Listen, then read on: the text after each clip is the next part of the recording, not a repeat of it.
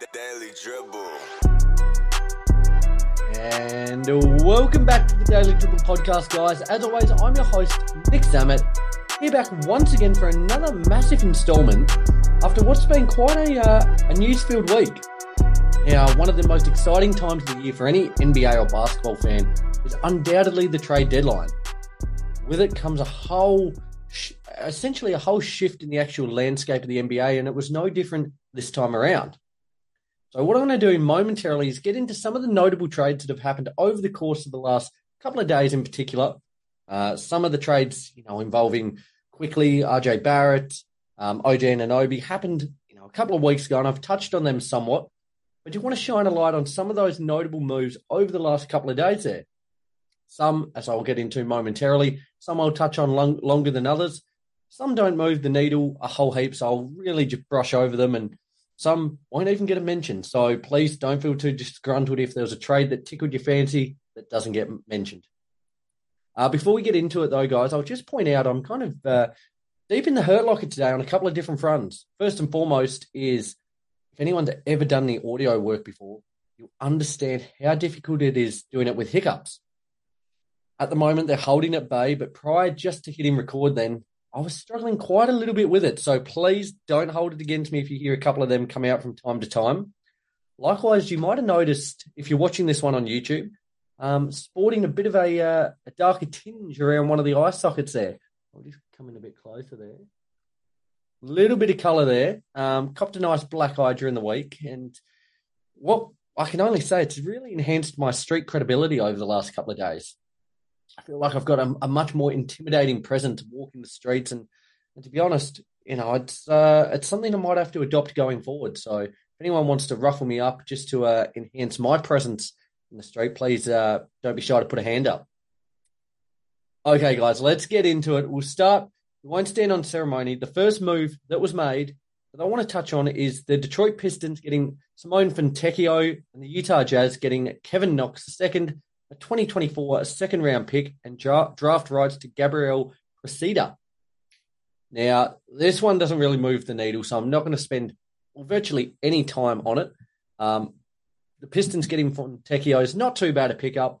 Had to give up virtually nothing to get him. Showed little flashes there with the Utah Jazz. Hopefully, in a building program, might get a little bit of opportunity to kind of showcase what he can do, but really doesn't move the needle.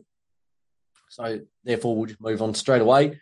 Uh, Boston received Xavier Tillman, and the Memphis Grizzlies received Lamar Stevens, a 2027 second round pick, and a 2030 second round pick. With this one, I actually quite like this move for the for the Celtics. Uh, their big man stocks there in Porzingis and Horford, namely, have had a little bit of a history of injury concerns. So getting someone of Tillman's actual makeup doesn't miss many games, doesn't put up a whole heap of points, but in terms of what he can actually bring defensively in a rebounding sense, will be nothing but advantageous for them. And just bolsters, as I said, bolsters that big man stocks just a little bit more as they gear up for a big, big playoff push and championship push for that matter. So really nice pickup there. Didn't have to give up too much to get him. A couple of draft assets in the second round. Nothing to lose sleep over there. The next move, the Minnesota Timberwolves got Monte Morris. The Detroit Pistons received Shake Milton, Troy Brown Jr., and a 2030 second round pick. To be honest, I, I quite like this trade for all, all parties involved. The Wolves were really seeking a, a competent backup ball handler behind Mike Conley there as their starting point guard. They get that in Morris. I think he's kind of slightly underrated of what he's actually able to do as a facilitator and with handling the rock. Whilst for the Pistons, getting Milton, getting Brown Jr., who I actually quite liked in his time with the Lakers um, before moving to Minnesota there, that's not a bad pickup overall. Uh, a couple of players that they could hopefully work with, hopefully rotational players there. And again, just in a phase of, I guess, stockpiling draft assets at the moment. So getting that second round pick certainly doesn't hurt. The Toronto Raptors received Kelly Olynyk and Ochai Agbaji. I get I get that name wrong every single time. Uh, and the Utah Jazz received Otto Porter, Jr. and Kira Lewis Jr., um, as well as a 2024 first round pick A couple of caveats on that one. Again, not a huge move for the Raptors. Don't really know what their movements are there in terms of getting Olynyk, um, getting a little bit older there. Canadian, a, a native Canadian, should I say, um, which is a nice little touch. But really, I don't know what their direction is. A couple of the moves they made during the deadline. Um, yeah, I, I just feel they're in disarray at the moment. They made, you know, earlier in the trade period those moves, getting off OG, getting rid of Siakam, uh, but bringing in an aging player like Kelly Olynyk doesn't really make a lot of sense. You'd think you'd get waived um, in the next little period. But um, yeah, just essentially getting off Porter Jr.'s contract and Kira Lewis there as well. Now, this move tickled my fancy. The Philadelphia 76ers got Buddy Hield, therefore gave up to the Indiana Pacers Marcus Morris Sr., Furkan Korkmaz, and three second round picks. Now, I I love this move. For Philly, getting Buddy Hield, the Sixers ranked 27th in three pointers made this season. So adding a 40% shooter with the capabilities of Hield certainly helps address this. Absolutely as well, whilst Embiid's out and looking at an extensive period on the shelves, they needed another offensive punch, and Hield will give that to them. Big loss for the Pacers, though. Really hurts their chances, I think, of locking up a guaranteed playoff spot, um, as they're in a bit of a dogfight at the minute there in that six to eight kind of logjam of teams there in the East. Really, though, for them, you know, Hield throughout the season has expressed his um, his desire to move on from the Pacers. wasn't looking at re-signing at the end of the year, but they acquired little to nothing back in this deal, which was quite disappointing.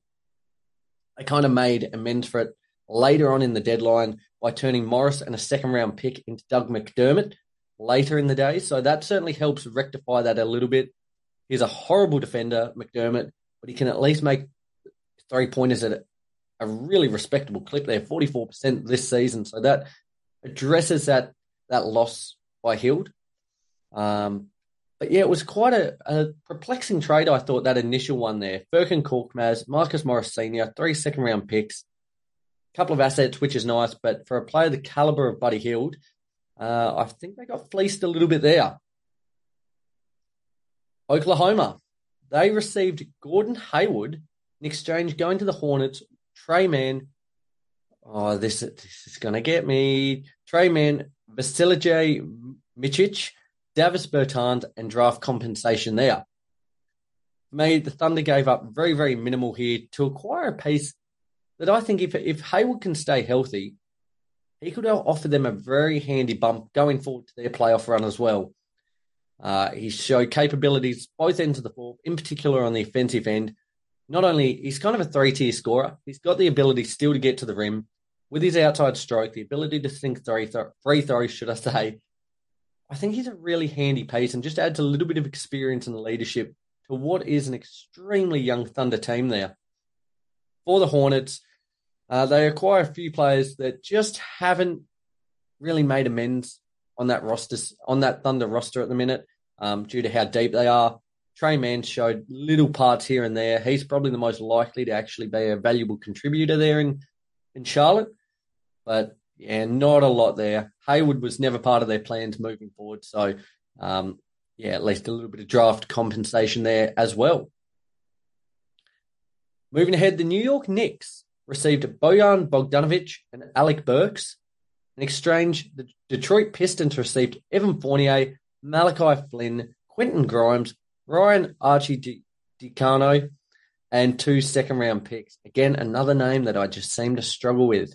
Not a name I have to mention too many times, um, but a name I struggle with nevertheless. I think this is a tremendous move from the Knicks. They're a team that's really competent as it stands in the East at the moment, but they're not looking to hinge on that. They're looking to continue to get better. And I think by getting Bogdanovic and Burks, they certainly do that gives them a really in, in Bogdanovic, they've got a really competent avenue to scoring again. He's averaging 20 points per game on 41% from three, helps alleviate a little bit of the scoring pressure on Brunson, in particular whilst OG Anunoby's out for the next couple of weeks there. Likewise, Alec Burks offers you just another shooter who can shoot at 40% from three, which is such such a luxury in this day and age, especially the way the NBA is going. More threes being put up, when you've got plenty of competent shooters, uh, it's going to make them a really exciting team and a real kind of dark horse going forward as well. But Detroit, it's a it's a it's a fine deal without too much excitement. You'd probably only look, only look at Quentin Grimes as the only player that offers some benefit going forward uh, in a new space. You'd hope that he might be able to develop into something a little bit more than what he is at the moment. But uh, yeah, again, Detroit just kind of offloading players at this point in time, recalibrating for hopefully a bit better of a push next year. As I said, I love this deal for the Knicks. Good to see they're not content with where they're at and looking to make improvements, especially now you look at Philly, depending how Embiid goes, there might be a bit of a clearer avenue there to make a bit of a push in the East. So love that they're going for it. The Toronto Raptors received Spencer Dinwiddie, whilst Brooklyn received Dennis Schroeder and Thaddeus Young. Now, Dinwiddie is already been waived and has essentially has signed with the Lakers on a one and a half million dollar deal. Um, two parts to this: Raptors getting Dinwiddie Again, he was always going to get waived. Doesn't fit as part of their plans moving forward there with Immanuel Quickley as their starting point guard.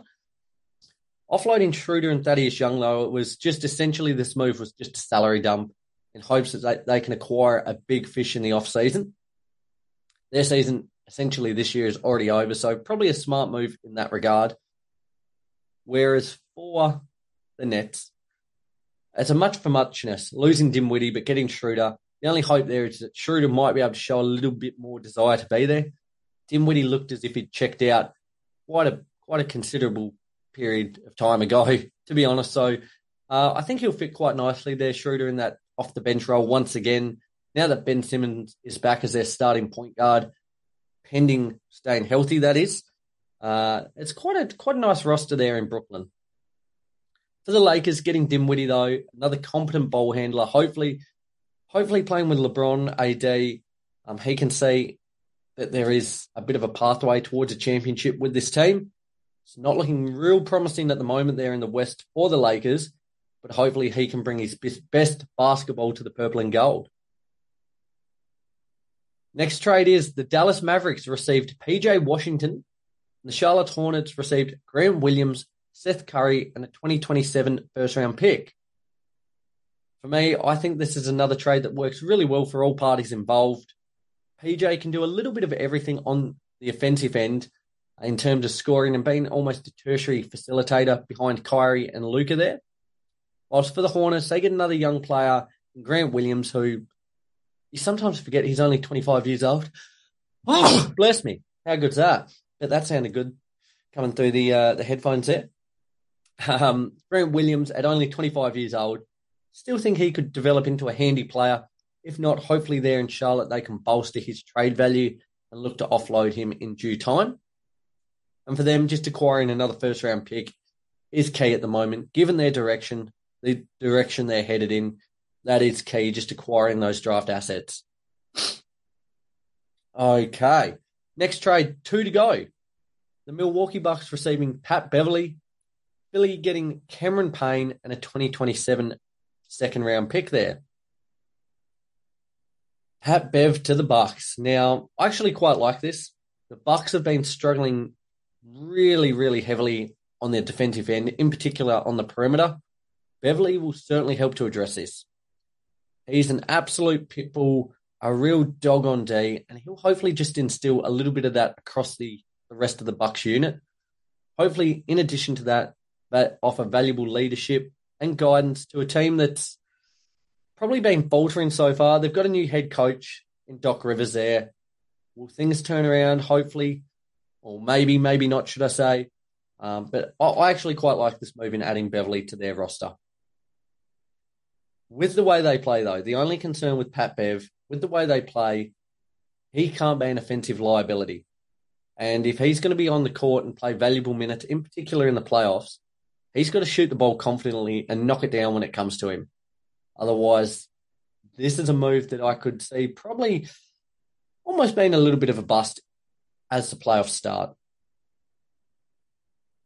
Three team trade to end. The Phoenix Suns received Royce O'Neale and David Roddy the Brooklyn Nets received Jordan Goodwin, Keita Bates Diop, and three second round picks. And the Memphis Grizzlies got Yuta Watanabe and Chimezie Metu. Not too much I have to say about this one. Not too many points that actually move the needle here. Phoenix getting Royce O'Neale's is nice. Um, Roddy showed little flashes there in that depleted Memphis team. Um, whilst for Memphis, Memphis Metu's been serviceable there in Phoenix, whilst Watanabe hopefully can actually knock down some shots for them because their scoring at the minute is dismal at best. Guys, there is some of the notable trades to happen over the last couple of days. Not too many you'd say that actually move the needle or alter the landscape drastically of the NBA, but quite a few pieces that could actually play a role moving forward into the playoffs. In particular, there, I probably like the Buddy Hield one uh, most alongside Bojan Bogdanovic and Alec Burks going to the Knicks. Would love to hear what you guys thought of the trade deadline. Who were the major winners and losers to come out of it, um, as well as who might have missed a trick. Now, just to end the show, I've got a couple of moves that should have probably been made here. So I'm just going to rattle through them really, really quickly here, um, and that'll that'll wrap us up.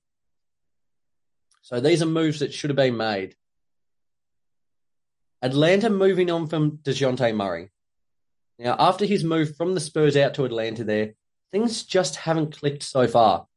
Despite averaging 21 points, 5 rebounds, 5 assists this season, it just hasn't correlated with the Hawks actually making moves in the East. Now, there's been heaps and heaps of chatter. Probably he's probably been the player with the most talk surrounding them in this deadline. Seemed done and dusted that he'd be on the move. There were plenty of suitors there the Lakers and Nets probably being two of the front runners, but he's set to sit tight now in Atlanta for the time being. Um, I don't know, like if at the moment where the Hawks sit, they're in the play-in at the moment, uh, currently with the 24 and 29 record. Probably looking at this point, I reckon the Nets, the Nets are the only team that are probably going to catch them. Looking like a play-in team, but when there was value there to be got for Murray, uh, I think they've missed a trick here. So I think definitely they should have made a move. The Clippers, moving on from PJ Tucker, rarely do you see a player who's actively trying to get off a team and still not be traded to the extent that Tucker has been. I think they certainly could have offloaded him to another team. And finally, the Bulls. LaVine, DeRozan, Vooch, almost every single player on this roster could have been a candidate to be traded. Instead, they're going to try and push on with where they're at at the moment, this iteration of the team, and make something of this season. They certainly have been better as of late. Uh, where things stand at the moment, another team that's probably poised to be in the play-in. Um, it seems very unlikely that they could catch Indiana to make the actual playoffs guaranteed, but looking like a play-in team. Kind of shocking. I'm not sure if that's really where they want to operate, especially when there's players there that they could have got value for. And for me, it kind of feels a little bit the Bulls somewhat similar to what the Raptors have done over the last 12 to 24 months. They've waited and waited and waited to pull the trigger on some of these heavy hitters they have in their roster, and their value's just gone down.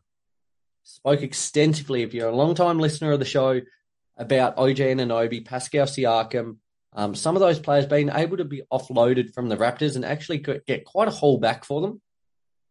They missed their opportunity. Still got some serviceable pieces back over the course of the last month or two.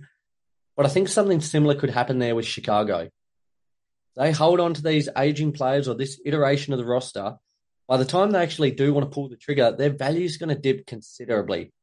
Um, so something to be conscious of there in Chicago. I think they should have made a move. They haven't. We'll see how it plays out and if they can make any noise in the play-in, maybe the playoffs. Um, but certainly watch this space there in Chicago. Guys, there recaps another episode, a very quick one this week, just recapping some of the notable trades across the trade deadline period. We now turn our attention back to the play playoff race. It is certainly shaping up as a grandstand finish in both conferences. There's a lot of storylines still to play out. I'm pumped to say the least. Um, hoping that my Lakers can somehow rectify what's been a pretty poor first half of the season um, I don't know if Dinwiddie's the guy to turn things around, but we'll see how that one plays out too. As always, guys, really appreciate all the continued support on the show and all the social media channels. Had a lot of really high level conversations with you guys about both the NBA and the NBL during the week. So be sure to keep it coming. Look up the Daily Dribble wherever you you know listen to podcasts, Apple Podcasts, Spotify. If you're watching this one on YouTube and taking note of my nice black eye there, uh, be sure to subscribe wherever you listen to the show, as well as tuning into all those socials Facebook, Instagram, YouTube, Twitter, and TikTok, just to ensure you never miss any news from both the NBA and the NBL. On the NBL, the playoffs are just about to start there. So, a very exciting time of the year once again. Um, certainly looking forward to sinking my teeth into that one. Guys, at this stage, looking at next week, hopefully doing a mailbag episode. It's been quite a period of time since I've actually run one. So I would love to get you guys send in all your questions, basketball related or non-basketball related. Um, hit me up, as I said, on all those socials. Drop your questions, and I uh, hopefully answer them all on next week's show. I'll put some things up on the socials during the week so you can send those questions. Uh, but yeah, very excited to engage with all of you then. Till next week, though, guys, have a fantastic week. Enjoy everything from the NBA and the NBL. I will talk to you all again very, very soon. And again,